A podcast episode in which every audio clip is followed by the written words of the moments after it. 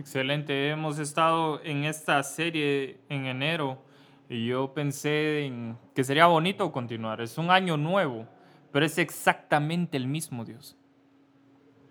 Es un nuevo año, pero es el mismo Dios. Eso es un pensamiento muy, muy confortante, especialmente si eres un creyente en mi historia, esto que ahora son 41 años de seguir a Jesús.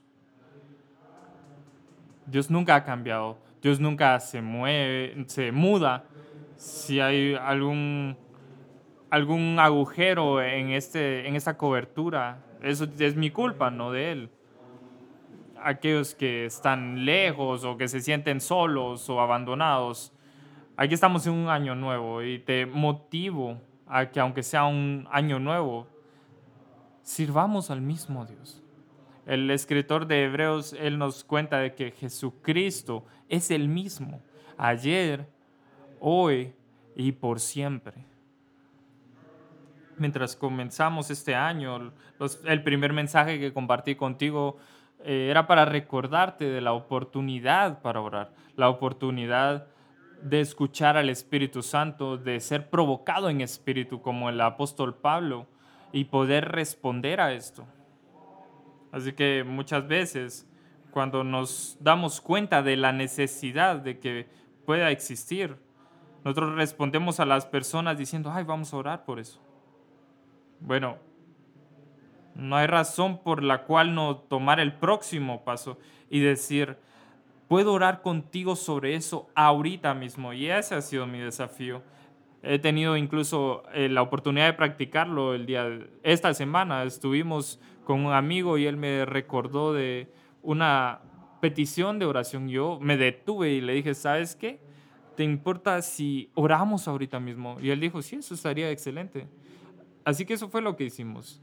Y fue una, fue una petición que me recordó a dejar esos malos hábitos y, y buscar unos nuevos para ver lo que Dios puede hacer e intervenir en esa circunstancia y dar el próximo paso en lo que en el cual nosotros tal vez no eh, tal vez no, no, podemos ver nosotros por, por, nuestros propios ojos de ese Dios que hace milagros, que está por esos, esas otras personas. Aquel Dios que no ha cambiado. Así que yo quiero orar y ver qué puede pasar. Lo vimos en ESPN. Vi la noticia ayer eh, que era alguien que se había quedado en el campo de, fútbol y fue un milagro que llamó la atención de todo el mundo. Yo, yo lo vi, comentarios eh, justo ayer, eh, el analista de ESPN que interrumpió su, su trabajo y dijo, oremos. Y oraron y quiero motivarte a hacer esto, a que tomes esos pasos audaces este nuevo año compartí contigo eh, acerca de Mefiboset. Cuando él se cayó, cuando tenía cinco años, su, abuelo, que, que, luego de esto él cayó y compartí mi propia, mi propia historia, que a, mí me votaron cuando tuve cinco años y tal vez con ustedes algo pasó en sus vidas, algo pasó de que no era tu culpa, las circunstancias a veces suceden y te encuentras lastimado y que algo te lastima por algo que está sucediendo en tu vida. Han habido cosas que pasan porque hicimos algo y hay causas naturales porque no caminamos con Dios y escogemos otras cosas en lugar de su forma. Y muchas cosas pasan que están fuera de nuestro control. Y compartí esto porque me temo de que muchas veces nos, nos sentimos que no calificamos porque no tenemos experiencia o no nos sentimos lo suficientemente buenos porque no estamos a la altura. Y te recuerdo de, de esta historia, de que hay una invitación del rey de comer en su mesa. Hay gracia para cubrir. En este caso eran pies de un cojo y aún así se sentó en la mesa del rey. Y de que el rey todavía tiene esta invitación y que tú te puedes encontrar calificado no por algo que tú hiciste, por, tus, por tu trabajo, sino por la justicia que es nuestra a través del trabajo que hizo Jesús en la cruz. Y en eso es lo que aterrizamos el de hoy. Y quiero hablarte de un tema que yo espero sea de ayuda para ti y que te traiga esperanza el día de hoy, claridad. Yo espero de que esto te lleve a un lugar en el que puedas examinar las actividades en tu vida. Eh, lo que hemos hablado de oración, de no sentirte calificado, pero estás aquí y mientras Dios habla en tu vida, quiero hablarte del discipulado. Jesús dijo, ve y haz discípulos. Y eso es lo, último que, grabó Mateo. Eh, hay, un, hay un pasaje muy, muy, muy importante de esto, de que si eres seguidor de Dios, tú puedas entender esta comisión. Hay mucha confrontación, hay muchas ideas y oportunidades. Y también experiencias, así que lo que yo comparto con ustedes es lo que yo he experimentado en estos 41 años de seguir a Jesús, de ver la palabra y encontrar la palabra aplicada a mí, ajustando mis pensamientos y mi comportamiento a la palabra y no tratar de hacer algo para mí o de ir con la tendencia mm, más popular. Así que quiero hablarte esta mañana mientras vemos en la escritura cómo se veía la iglesia en Hechos capítulo 2. Empezamos en el capítulo 40. Y con muchas otras palabras les hablaba y los animaba. Les decía, póngase a salvo de esta generación perversa. Fue así como los que recibieron su palabra fueron bautizados. Y ese día se añadieron como tres mil personas. El siguiente verso. no lo vi, el 41 no lo vi. Me, voy a quedar con mi, con mi Biblia. Ustedes pueden seguir. El versículo 42. Las cuales se mantenían fieles a las enseñanzas de los apóstoles y en el mutuo compañerismo, en el partimiento del pan y en las oraciones. Al ver las muchas maravillas y señales que los apóstoles hacían, todos se llenaban de temor. Vendían sus propiedades y posesiones, y todo lo compartían entre todos, según las necesidades de cada uno. Todos los días se reunían en el templo y partían el pan en las casas y comían juntos con alegría y sencillez de corazón. Mientras alababan a Dios y brindaban ayuda a todo el pueblo. Y cada día el Señor añadía a la iglesia a los que habían de ser salvos. la iglesia muy, muy, muy nueva y así era como, como se veía en ese tiempo, cuando era nueva.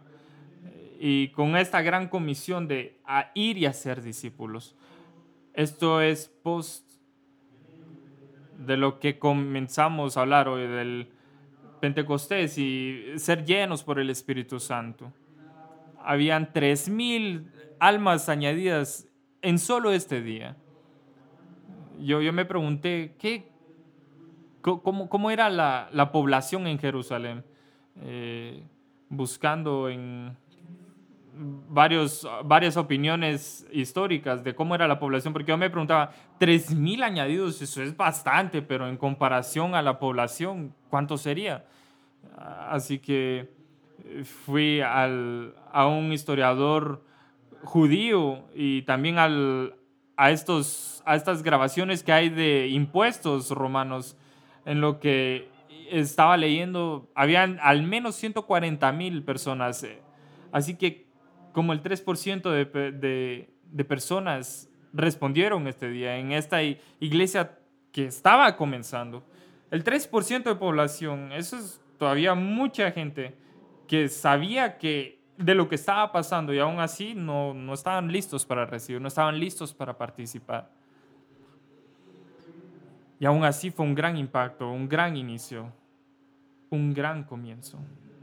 Veo esto y tienes que creer eh, en estar tan cerca a Jesús de que Él dé la gran comisión y dejando y que el Espíritu Santo llegue eh, mientras leemos este pasaje de cómo sería el hacer discípulos, porque hay una gran comunidad sucediendo. Hay muchas conversaciones tomando lugar. Esto es algo muy serio de las enseñanzas que tenemos y cómo lo podemos aplicar a nuestras vidas. Hay un partir de pan, hay un, una amistad, quizás es la cena del Señor. Esto es lo que se veía, cómo se veía esta iglesia tan temprana. Y aún así, esta atmósfera donde había una gran opresión romana, había persecución, habían, habían oportunidades para incluso morir por la fe. Y eso es lo que estaba sucediendo. Una, una realidad de persecución. Y mientras tú ves cómo la iglesia, cuando estaba empezando, habían muchas enseñanzas falsas. Estas enseñanzas falsas que guiaban a la gente a nada más que estar solos. Tentación. Gente que en su humanidad, a pesar de tantas cosas en las cuales podían estar emocionadas, se alejaban y se iban al pecado. Al menos tres factores. Y lo puedes ver el día de hoy. No, no tenemos que ir tan lejos y hay eh, falsas enseñanzas. No tenemos que ir tan lejos y podemos encontrar tentación. Cualquiera que fue tentado el día de hoy. Es una realidad de, de este enemigo que vino a matar, hurtar y destruir, a destruir tu vida. Luego está la persecución. ¿Estamos siendo perseguidos? No aquí. Quizás eh, hacemos el ridículo o se ríen de nosotros. Muchas veces eh, un líder se ve mal o una iglesia se ve mal o muchas cosas locas pasan en el cuerpo de Cristo, pero no en esta área de la persecución. Pero a pesar de esto, hay discípulos que son añadidos diariamente aquellos que están siendo salvos. Cuando yo veo e, esta actividad, eh, y mira, yo, yo no crecí en la iglesia, mi, mi, mi primer, cuando yo llegué por primera vez fue agarrar la Biblia y leerla, pero si tomas la escritura y tú lees y tú oras y permites que el Espíritu Santo, sin ninguna, sin ninguna otra influencia, tú dices, voy a leer esto, así es como se ve esto, el hacer discípulo un ritmo natural de vida. La semana pasada yo he estado con Bienvenidos a Access y yo estoy tan emocionado siempre de ver nueva gente, de personas nuevas. Y siempre que cuando yo digo amén, alguien llega y me dice, hay una nariz quebrada, así que aquí estoy tratando de operar en lo sobrenatural, en un en una realidad espiritual, pero hay un factor natural aquí. Yo ni siquiera me había comido mi taco. Así que fui a la oficina del doctor con mi plato de tacos. Yo estoy en la sala de espera con, con trapos húmedos tratando de limpiar, pero también tengo mi taco. Los tacos no se iban a desperdiciar. Me había dado cuenta de que Paula tampoco había comido. Y, y nosotros siempre comemos todos los tacos. Lo que estoy tratando de decir es de que esa es mi semana, así es como comenzamos el domingo pasado. Pasamos la tarde con, eh, en la oficina de doctor Vivian y la, la recomiendo mucho. Luego fuimos de ahí y dijimos, cuando llegue a casa voy a tomar una siesta, la cual nunca llegó. Me levanto el día siguiente, tengo reuniones, citas, conversaciones, y más citas con doctores y cosas que hacer con los niños, o por, o por la oportunidad de la semana pasada de volar con Jason. Y quiero hacer ese tipo de cosas. Quiero mejorar mi forma de juego de tenis. Estoy trabajando en ello. Esa es la vida en el mundo real. Y en el camino, en el camino, hay actividades que quiero tener esas actividades de, ser intencional. Y el martes pasado yo fui a, a una casa y tuvimos un almuerzo, compartimos, oramos juntos, partimos el pan juntos y planeamos a lo que probablemente se vería, a cómo se vería el grupo grande 3.0. estoy emocionado y, y, más si es en San Lucas, porque hay mucha gente que quizás puede llegar y hacer eso. Y que tal vez esto puede llevar a las personas a estar emocionados, a reunirse en este ambiente de hogar. Porque yo quiero ser honesto contigo. Nosotros estábamos muy bien antes de que sucediera el COVID. Y luego eso pasó, todos se fueron en línea. Nos, nos caímos en estos hábitos malos de someternos al tráfico, no estar alrededor de gente y prácticamente estar solos. ¿No está bien? Porque yo aún he tenido conversaciones de esta semana que me dicen, pastores, me siento solo. Tú, tú no estás teniendo esta vitamina D, no estás caminando y te quedas en tu casa, te estás aislando tú solito y es tiempo de liberarte de este hábito e interactuemos con gente de nuevo porque necesitamos a otras personas. Déjame darte una diapositiva muy hermosa. Voy a prestar su, su diapositiva. Tienes los embudos, está bien. Él eh, comparte este, este embudo. Me, me gusta mucho. Pero si eres de Access, día 1, bueno, déjame ver el, el, lado derecho. Viendo a Jesús, tiene un número 3 allí porque Jesús tiene, eh, está el 3, está, está muy cerca. Los amigos personales eh, ellos vieron, ellos estuvieron en su, en sus, en sus momentos destacados, en los milagros increíbles, y también estuvieron con él en, sus, en su hora más difícil, en sus tiempos más difíciles. Eso es lo que hacen los amigos cercanos. Y te puedo contar por un momento, los amigos cercanos no son los amigos de Facebook, o los amigos de Instagram, TikTok, cualquier red social. Esa no es la vida real, esos no son amigos de verdad. Esa es una plataforma que es para influenciar, pero esa no, no es tu, esos no son tus amigos. Si, si no tienes estos tres amigos cercanos, hay un problema. Así que Jesús le pasó esto a tres, quienes se lo pasaron a doce, ah, y a doce también, y luego había una multitud alrededor de ellos.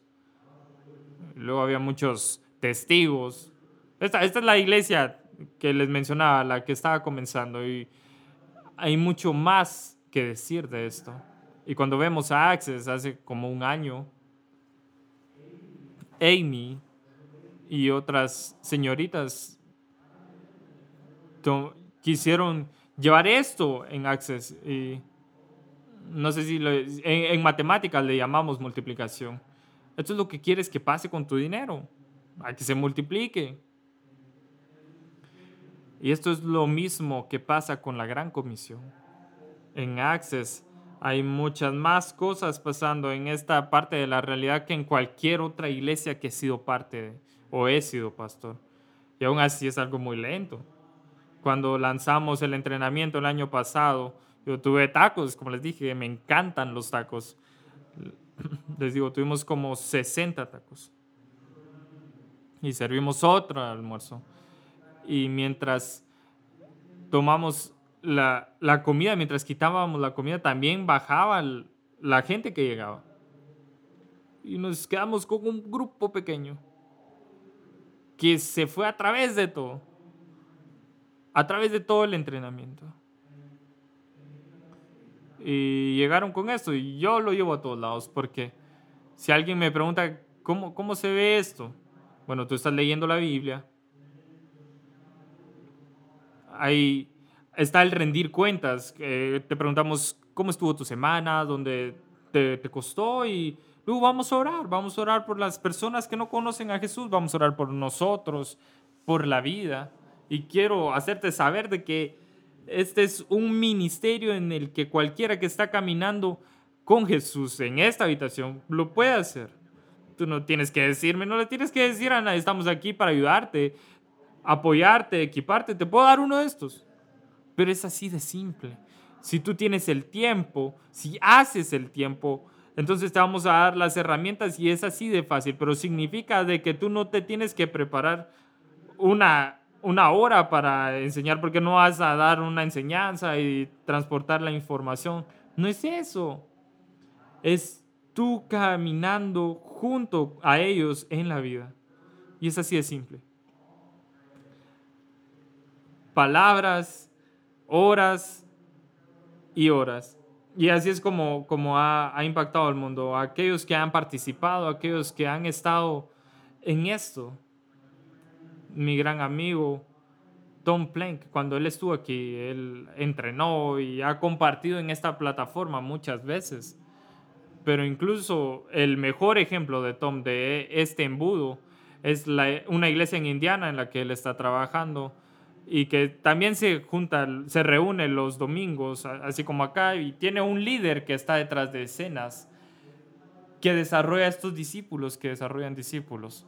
Así que lo que está pasando es este mismo formato mientras estamos leyendo, es de que hay grupos de todos los tamaños, desde los más pequeños, porque este puede ser uno, uno a uno, no tiene que ser dos o tres, puedes, pero puede ser solo uno. ¿A quién ha puesto el Señor en tu vida? Porque es, se trata de relaciones. Si tú no conoces a nadie y tus tres mejores amigos están en Facebook, pues hay un problema. Hay un problema.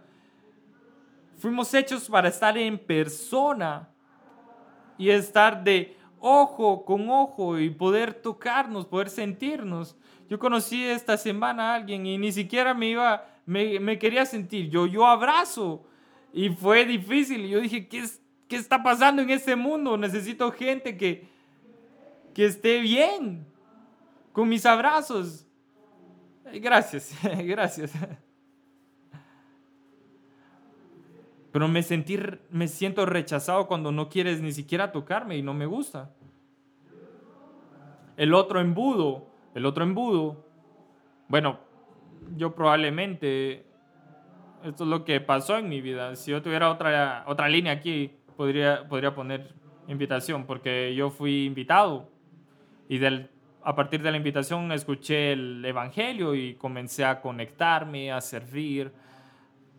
Hice un poco de esto también. Y muchas, mucha gente llama esto la adición, la suma. Estos son discípulos en multiplicación pero ambos son matemáticas. Y todas son actividades para hacer discípulos. Yo me he beneficiado de esto. Esto es lo que vimos la semana pasada del grupo de hombres. Y yo necesitaba esto. El martes en la casa de los Russell, yo lo necesitaba. Me invitaron Jay y Katy hoy a, almorzar. Yo lo necesitaba, de una vez les digo, lo necesitaba y estoy emocionado por ello. Porque fuimos diseñados a estar en relación y conectar con otras personas. Eso es. Y esto no funciona muy bien porque he tenido e, este, este modelo también.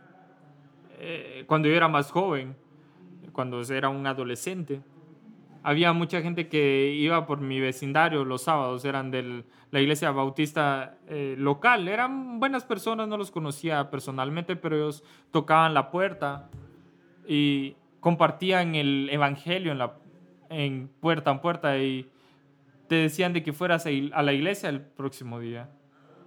Así que nuestro, nuestro grupo de chicos prácticamente jugábamos escondite con ellos y tocábamos los timbres antes de que ellos llegaran. Era algo malo.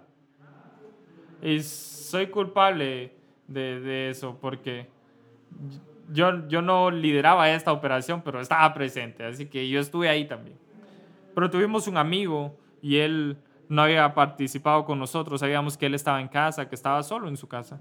Así que le echamos, le llevamos a estos chicos, llenamos la tarjeta por él. Y tenía su nombre, tenía su dirección, tenía todo sobre él. Así que de, seguro llegaron a esa puerta y tocaron la puerta hasta que abrió. Y en ese vecindario no hay paredes, no hay una, no es una colonia. Eh, hay varias colonias ahora, pero en ese entonces solo era la calle. Así que yo podía ver desde mi, desde mi casa, podía verlos a ellos tocando su puerta. Y él se rindió. Fue un sábado. Y la próxima mañana llegaron a traerlo para la iglesia. Y a él se le había olvidado. Pero esperaron por él. Lo, lo llevaron a ese bus de la iglesia y, y llegó semana tras semana.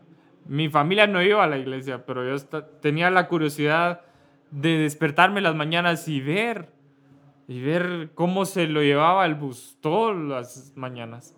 Y él se despertaba y se iba. Espero que eso haya impactado su vida. No lo sé. Lo que creo que estaba sucediendo ahí fue un, algo, algo difícil para varios chicos, pero eventualmente él llegó a eso y creo que era porque no había relación previa. Él, yo y algunos otros, muchas veces cuando tú eres, cuando naces en el lado equivocado del camino, nadie te invita a almorzar, nadie te invita a un grupo de jóvenes, nadie te invita a esos próximos pasos. No hay una relación interesante, es más como, ah, marquemos esto, marquemos la lista y queremos solo hacerlo y decir, ah, sabes, yo quiero que sal, yo, y en este caso yo quiero que salgas de aquí sabiendo que todo se trata de relaciones. Tienes que estar dispuesto a que si invitas a alguien a la iglesia, también les voy a invitar a almorzar. También los voy a llevar en los próximos pasos. Quiero que pasen tiempo con ellos, porque no quiero que se sientan como otro número o un botón en su, en su pantalón de que no me preocupa. Y que ya sea cualquiera de estos modelos de adición, podemos llegar a algo y que no estemos tan concentrados en los números, sino en las relaciones, porque a veces se nos olvida. Y quiero motivarte, Access Church, mientras ves esto, en estas tus actividades de hacedores de discípulos, ¿dónde estás? ¿Estás pensando en los números?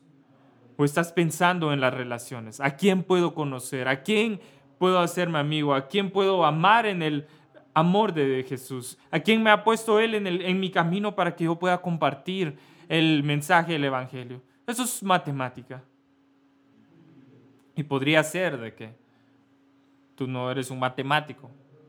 Es por eso que tengo otro, otro embudo y este embudo está vacío. Porque podría ser de que sí, Tú no estás aquí, no estás haciendo esto y tampoco esto. Este esto embudo. Y mientras comenzamos un año nuevo, te motivo a de que si cabes en este embudo, que tú veas cómo te, te involucras en esta matemática. Un invitador, yo esto hubiera, me hubiera intimidado muchísimo, me hubiera intimidado muchísimo pero porque yo no era un invitador, pero Paula lo es. Ella le preguntaba a las personas, ¿tú tienes una iglesia que ames hogar? Y, las personas se, se, quedaban pensando, porque todos quieren una. Algunos decían, no, pero, pero me gustaría. ¿Dónde está la tuya? Así que teníamos estas tarjetas de invitación y se las dábamos a las personas. Así es como llegas, esta es la hora a la que puedes llegar. Nos gustaría llegar. Nos gustaría que llegues y que compartamos un almuerzo. Es una adición. Alguien invitó a una señorita ayer y llegó a Cristo ayer. Son las actividades de hacedores de discípulos. Esto sería increíble, pero es algo. No seamos un embudo vacío, no seamos nada. Por acá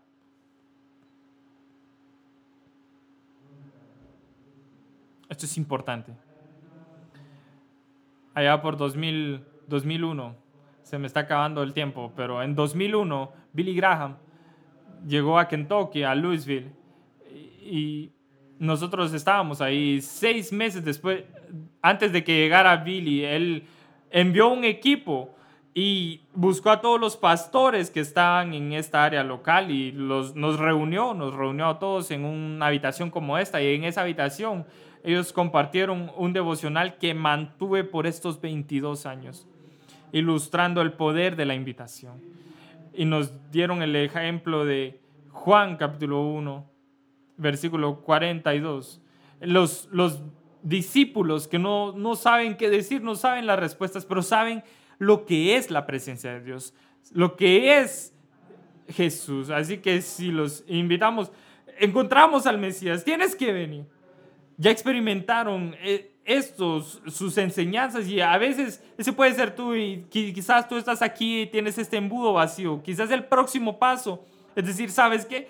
Yo no sé mucho, pero yo sé de que la presencia de Dios está en este lugar, como Peyden dijo en la alabanza. Y quiero que vengas a la presencia de Dios para que escuches este mensaje y escuches la verdad y tengas la oportunidad de conectar con otros, pero es moviéndote de este embudo vacío a algo que te puede llevar a algo más. Porque tú amas a las personas, porque tú tienes lo que todos necesitan. Tienes. Tienes a Access, tienes el conocimiento de una fuente que nunca se seca. La única cosa que va a satisfacer. Y vivimos en un en una mundo de una generación perversa que está buscando lo que sea. Y si le hablas a alguien que Dios ha puesto en tu vida y decirle, he encontrado a Jesús. Ven, ven conmigo. Reunámonos en almuerzo, continuemos esta conversación, pero es tan importante de estas que hay consecuencias eternas y no nos podemos quedar callados de que tenemos que hablar y tenemos que compartir. Aquí quizás tú nos has escuchado hablar cinco, por cinco años o más de que los círculos son mejores que las filas, de que no vayas por la vida sola. Nos has escuchado decir, reúnanse juntos. Nosotros apoyamos todos los grupos de todos los tamaños, de uno, dos o tres, hasta reuniones grandes, youth, los jóvenes adultos, hombres, mujeres, todos esos grupos, porque es bíblico no es mi opinión, sino que lo veo en la escritura y eso es lo que veo. No lo podemos obviar, no podemos decir, ah, voy a tirar todo y solo hacer esto. Me he beneficiado de ambos. Pero como alguien que quiere convertirse en un hacedor de discípulos, yo tengo que ser discipulado. Tú no tienes que ir a, rogarme a que me une a un discipulado. Yo quiero ser discípulo y he servido a personas por años y preguntando por curiosidad, ¿cómo es de que tú llegaste a ser discípulo? ¿Cómo es de que tú maduraste en la fe para que tú puedas compartir el Evangelio? Y eh, puedes tener muchas respuestas. Para algunos ha sido así. Alguien que se sentó y les puso la, la intención de que tú vayas a hacer lo mismo. Conmigo no fue exactamente así. No fue... Hay gente que es muy estructurada. Y déjame verlo un poco diferente. Yo, yo nací en esta parte y funcionó con mi personalidad. Soy un poco caótico. Esta semana que les describí, así son todas mis semanas. Es un caos. Pero a través del caos, yo estoy tratando de navegar este mundo natural de una forma sobrenatural que me guíe el Espíritu Santo y no solo lleno, no solo lleno de, por el Espíritu Santo por mi beneficio, sino que Él me guíe a conversaciones y me lleve a oportunidades para orar y ser parte de este proceso de hacer discípulos. Quiero decirte algo de que los, el discipulado empieza en casa. Yo he sido bendecido de tener seis hijos para criar. No solo yo, eh, con Paula también y nos escuchan cada vez que dedicamos eh, niños a, Dios, y lo vamos a hacer pronto, siempre digo algo que dijo Andy Stanley, tu gran contribución, tenemos esa, esa diapositiva, tu gran contribución al reino de Dios no puede que no sea algo que hiciste, sino a quién crías, sino a alguien que crías. Eh, muchas veces nos hemos tomado esto en serio muchas veces. Y el tener hijos, entender esta parte. Yo no necesito mi ego en el camino. No necesito ser satisfecho en algo más. pero me tomo esto muy en serio, este concepto, esta idea de que tal vez Dios me dio seis hijos que vayan a hacer cosas increíbles más allá de lo que Paula y yo hicimos. No necesito a mi ego en, el camino. Estamos bien, estamos emocionados y les, les cuento, mis dos hijas grandes están metidas a tiempo completo en el ministerio aquí en Guatemala y tengo a alguien que se va a graduar de, de la universidad y su mente está recta y pensando en cómo puede impactar el mundo alrededor de él. Tengo tres más en casa, así que importa, es intencional, es algo estratégico de pensar primero, estos son los hijos que Dios nos ha dado, que nos ha confiado para su vida e impactarlos para que estén en el reino de Dios. Así que estratégicamente e intencionalmente vamos a decir no a algunas otras cosas, porque es tan importante de que ellos estén en un ambiente en el que en actividades hacedoras de discípulos. Ellos van a ser Green 2.0 y Green 1.0. Estamos emocionados de cómo resultó todo y si tenemos otra oportunidad, si a veces estamos cansados, pero te digo, eh, decimos cosas, no a, algunos deportes, porque estratégicamente, intencionalmente, ellos tendrían que estar en otro lugar, tendrían que estar en un ambiente en el que hagan, tengan actividades hacedoras de discípulos. Yo sé que muchas veces están estas batallas de, entre padres e hijos y de que nadie quiere decepcionar, tú quieres ser sus amigos, pero te digo, tú eres padre primero. Y hay responsabilidad primero, la cual es considerar y orar y decir, Dios, tal vez tú estás haciendo algo en la vida de mis hijos. Y eso va a ser mi aporte al reino de Dios. Es tu responsabilidad. Esa, esa es tu audiencia, que ellos están siempre contigo.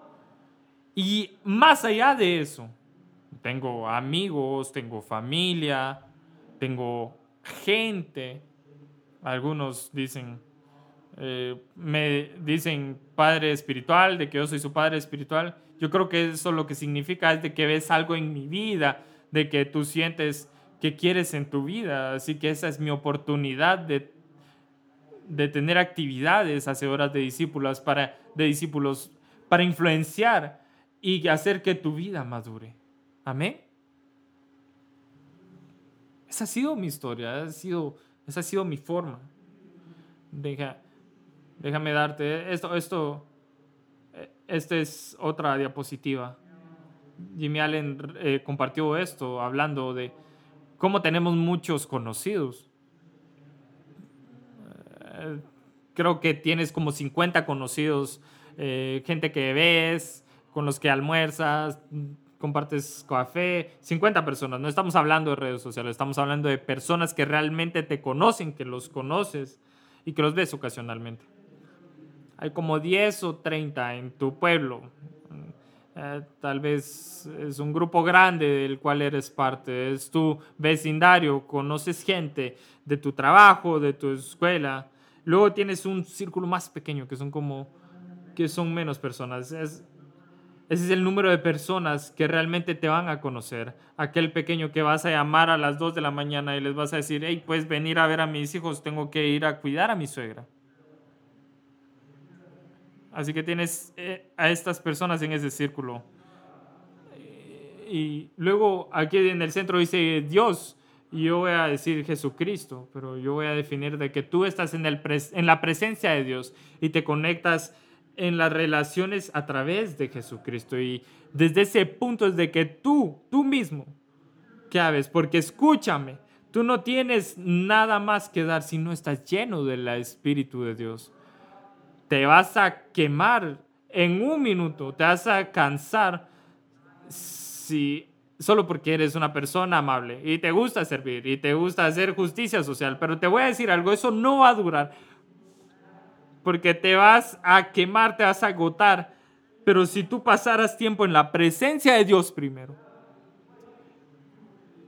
ese va a ser el lugar donde vas a ser lleno. Y si dejas de que Él guíe tu vida, tu vida personal, tu matrimonio, mientras hablamos de matrimonio, jóvenes personas que están solitarias, no desperdicies tu tiempo con esas personas que no comparten los valores espirituales que tú. Dios es el mismo, ayer, hoy y por siempre. No te acomodes con la basura. Gracias. Es verdad. Dios, jóvenes, no arruinen su vida. Tú quieres estar casado una vez con ese hombre o mujer que van a tener hambre de Dios. Ese es el matrimonio que es sostenible porque la vida es difícil. Gracias. Es verdad, es verdad. Pero aquí es lo que tú necesitas. Tú necesitas a Dios. Y está ese círculo en el que tienes que compartir y decir, ay, tengo una semana muy difícil o mi trabajo está muy, está muy difícil, no sé qué va a pasar.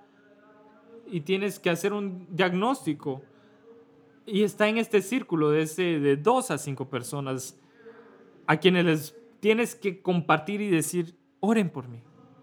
Algunos de ustedes no tienen esto. Estás mensajeando a tu amigo en Colorado. Podemos hacerlo mejor. Puedes tener un círculo que pueden llegar y poner sus manos sobre ti. Esta es una gran ilustración, creo yo. Jesús, como compartimos, eh, Aquí vimos de, Jesús aquellos que estuvieron cercanos a Él, los que estuvieron en sus momentos más difíciles. Colosenses 3:4, cuando Cristo, que es la vida de ustedes, se manifieste, entonces también ustedes serán manifestados con Él en gloria.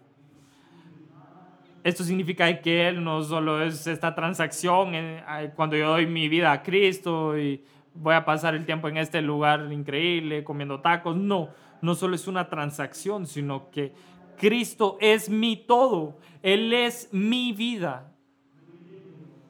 Luis Giglio lo compartí. Eh, él dijo, yo deseo navegar el mundo natural con una mentalidad sobrenatural. Esto es lo que les describí el día de hoy. Yo no tengo idea yo no tenía idea de que mi suegra se iba a quebrar la nariz. Cambió mi semana, cambió su semana. Pero navegamos un mundo natural con una mentalidad sobrenatural. Esto debería ser lo que nosotros tendríamos que creer. Porque como hijos de Dios, como hombres y mujeres que son llenos por el Espíritu Santo, esto es como deberíamos de navegar la vida. No con nuestra mentalidad natural, no con nuestra carne pero así es como vamos a navegar el tráfico esta semana, así es como vamos a llegar a las citas, así es como tú vas a discernir entre qué está pasando en tu vida y qué es prioridad. Voy a volar con Jason o voy a terminar esta, esta clase de tenis. vas a guiar a tus hijos. ¿Cómo es de que tú en tus relaciones vas a navegar en un mundo natural con esta mentalidad sobrenatural? Eso es lo que debería de ver. Cristo es mi vida. Significa que tenemos facturas que pagar.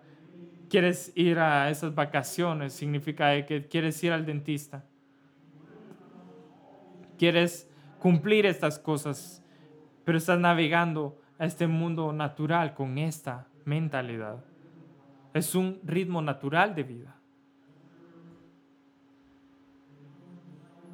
Y eso es cuando llegamos al discipulado, quiero, quiero me, me encantan todos los grupos de cualquier tamaño. Yo quiero que ustedes sean parte de discipularse unos a los otros, dos o tres, de que puedan ser discípulos y luego puedan hacer lo mismo.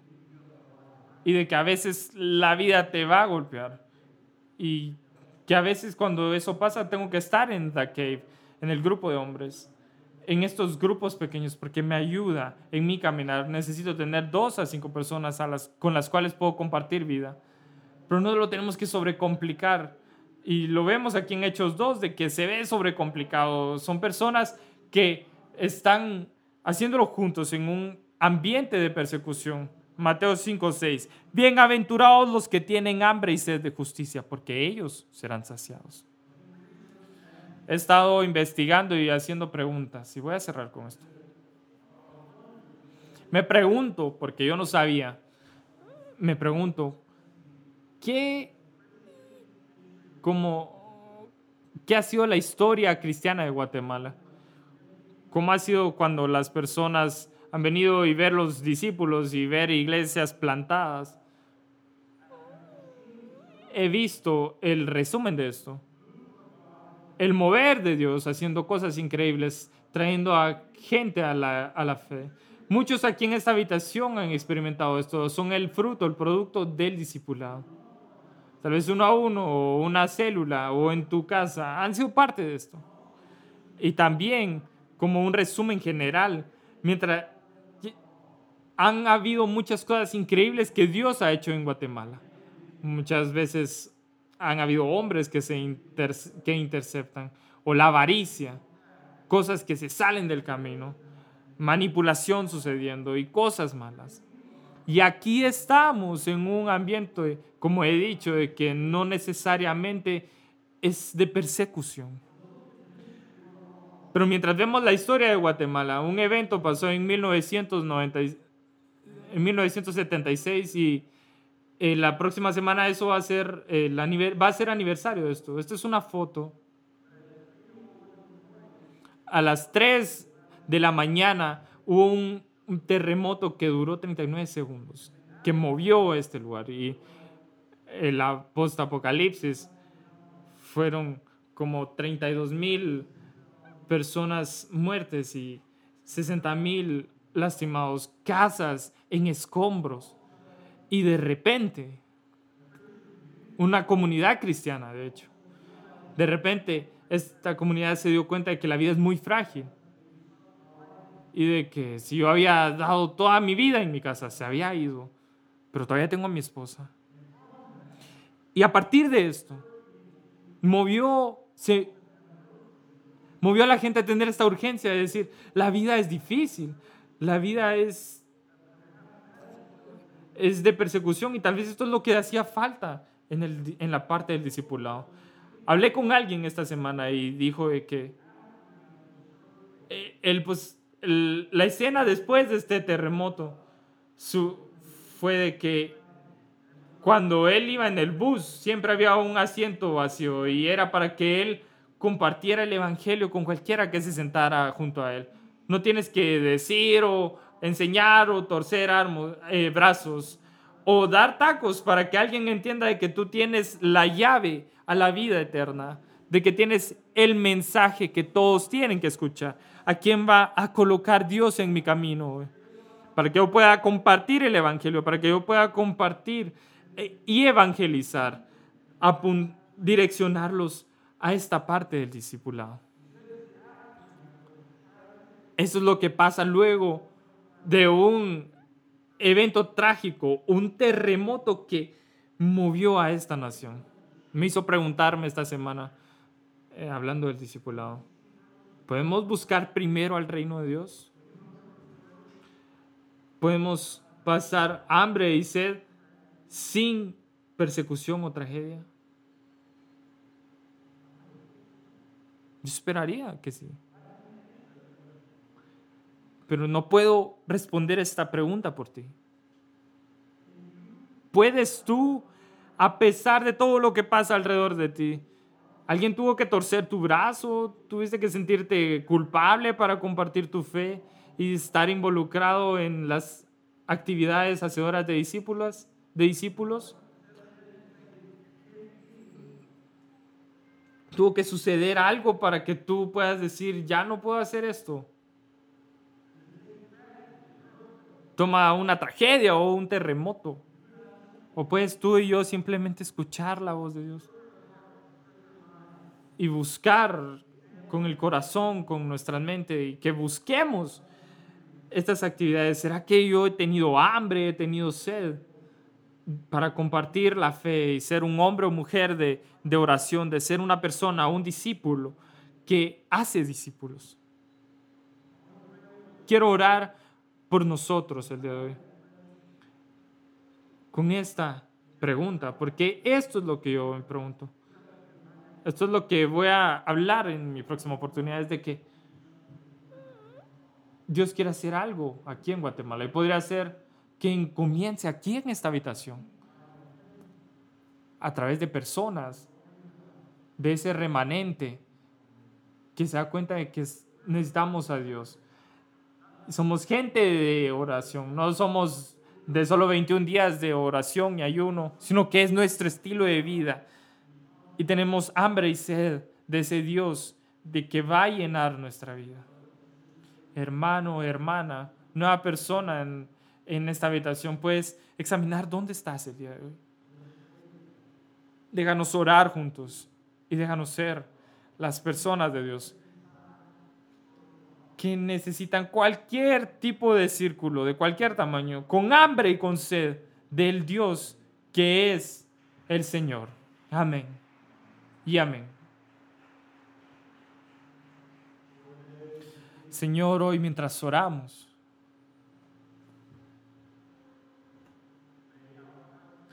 que nuestros corazones se alineen con las palabras que cantamos. No solo son palabras, sino que haya una alineación de corazón para el Dios que ha sido fiel, aquel Dios que ha sido más que suficiente, un Dios que nos ha bendecido abundantemente, un Dios que todavía habla verdad, que no ha cambiado. Jesús que es el mismo ayer, hoy y por siempre. Dios, mientras hoy compartimos nuestro corazón a través de esta habitación, que tú encuentres a esas personas que tienen hambre y sed, que hagan una evaluación honesta y estén abiertos a escuchar de Dios, a escuchar del Espíritu Santo, que son mis próximos pasos. ¿Será que soy el embudo vacío? Estoy dispuesto a participar en cualquier actividad. O tal vez el, el problema hoy es de que no estamos caminando contigo, de que no estamos donde deberíamos estar. Esa relación, ese núcleo no está. Estamos cansados, fatigados, frustrados, enojados, solos, todas esas cosas. Y Dios, el día de hoy podrías derramar tu espíritu. Que tú derrames